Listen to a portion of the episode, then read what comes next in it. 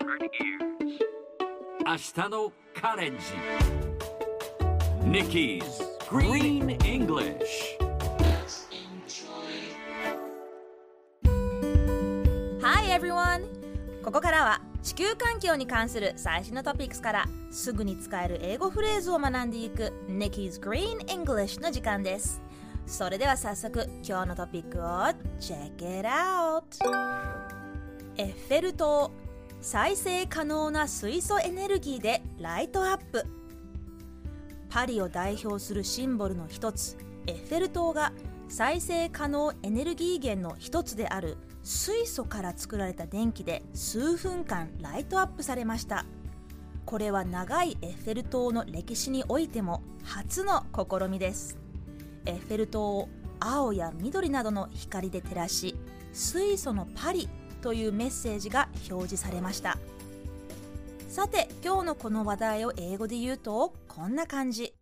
The Eiffel Tower was illuminated with renewable hydrogen energy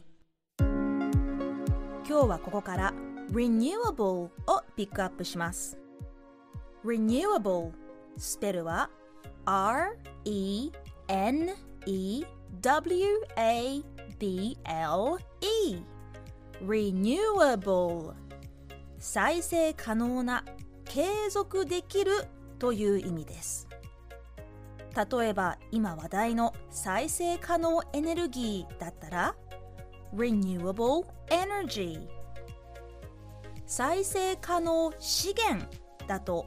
renewable materials または renewable resources と言います他にも renewable は更新できるという意味もあります更新可能な契約ですと renewable contract ですね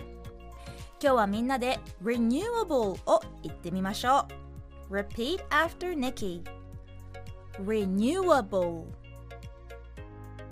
Very good! Awesome! Let's try one more time. Renewable 最後にもう一度ニュースをゆっくり日本語と英語で読んでみます